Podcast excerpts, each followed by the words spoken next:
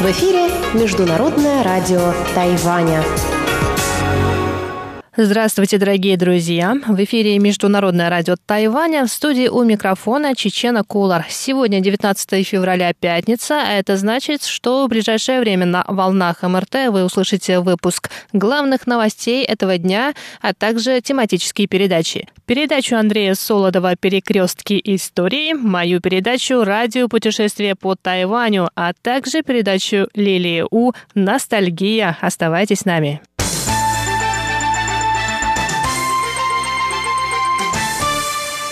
Итак, главные новости 19 февраля. Премьер-министр Тайваня Су Джинчан принял сегодня участие в церемонии, посвященной возобновлению работы Тайюаньской больницы общего профиля, которая в январе стала очагом кластерного заражения коронавирусной инфекцией COVID-19. Су Джинчан сказал, что больница вновь открыла свои двери пациентам благодаря хорошо подготовленным медицинским работникам. По его словам, этот случай показал, что Тайвань может стать землей обетованной посреди хаоса, как только все общество объединится. Мы сегодня справились с этой трудностью. Я хочу сказать согражданам, что мир увидел Тайвань благодаря хорошо подготовленным и прекрасным сотрудникам первой линии борьбы с эпидемией. Все приняли участие в охране здоровья, привели больницу в порядок.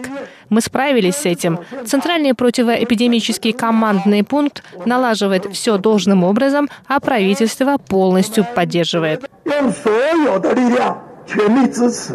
Су напомнил, что пандемия не завершилась, поэтому жителям острова нельзя относиться легкомысленно к противоэпидемическим мерам.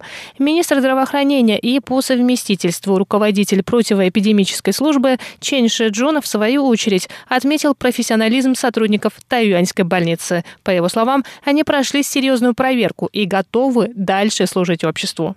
12 января в Тайюаньской больнице общего профиля началось кластерное заражение, в результате которого которого заболел 21 человек, один человек умер. Все сотрудники больницы прошли карантин и сдали тесты на COVID-19.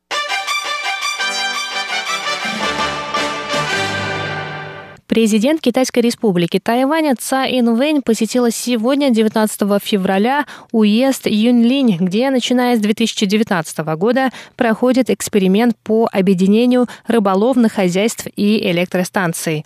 По мнению президента, уезд обладает большим потенциалом для развития предприятий по производству экологически чистых видов энергии. Она рассказала, что развитие зеленой энергетики является одним из самых важных пунктов в ее президентском президентской программе. Развивая энергетику в таких уездах, как Юньлинь, где много солнечных дней и развито сельское хозяйство и животноводство, следует принять во внимание наш проект по объединению электрических станций и рыболовных хозяйств. Это позволит обеспечить защиту интересов всех сторон, включая местных рыбаков, энергетические предприятия, а также саму экосистему уезда. 的环境生态的山林。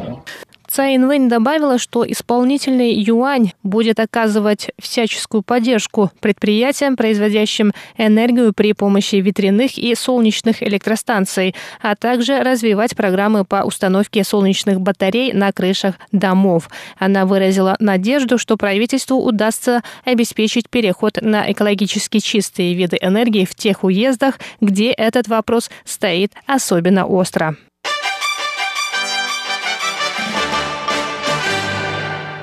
Сенатор Рик Скотт и член Палаты представителей Соединенных Штатов Америки Гай Ришенталер повторно внесли проект закона о предотвращении агрессии Китая по отношению к Тайваню на обсуждение Сената и Палаты представителей.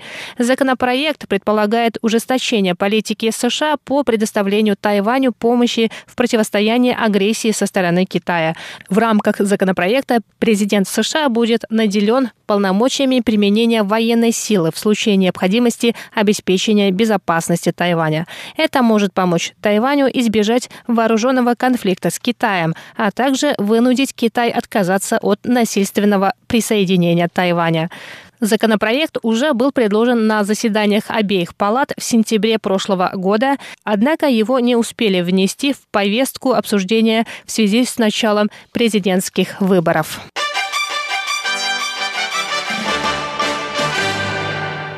Президент Китайской республики Тайвань Цай Инвэнь в декабре прошлого года велела Управлению береговой охраны дополнить название патрульных катеров надписью «Тайвань».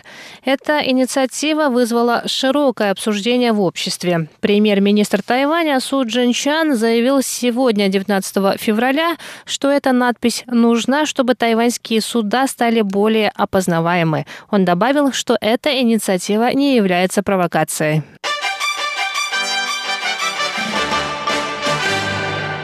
Пресс-секретарь Центрального противоэпидемического командного пункта Джуан Жен Сян рассказал сегодня, что 200 тысяч доз вакцины компании AstraZeneca будут доставлены на Тайвань в конце февраля. Вакцинация начнется в марте. Джоан сказал, что вакцины в первую очередь получат медицинские работники первой линии борьбы с эпидемией, руководители противоэпидемических служб и некоторые сотрудники аэропортов. Что касается служащих центрального правительства и местных администраций, министр здравоохранения Чен Ши Джун заявил, что в первую очередь вакцины должны получить те, кто контактирует с больными, а потом другие государственные служащие.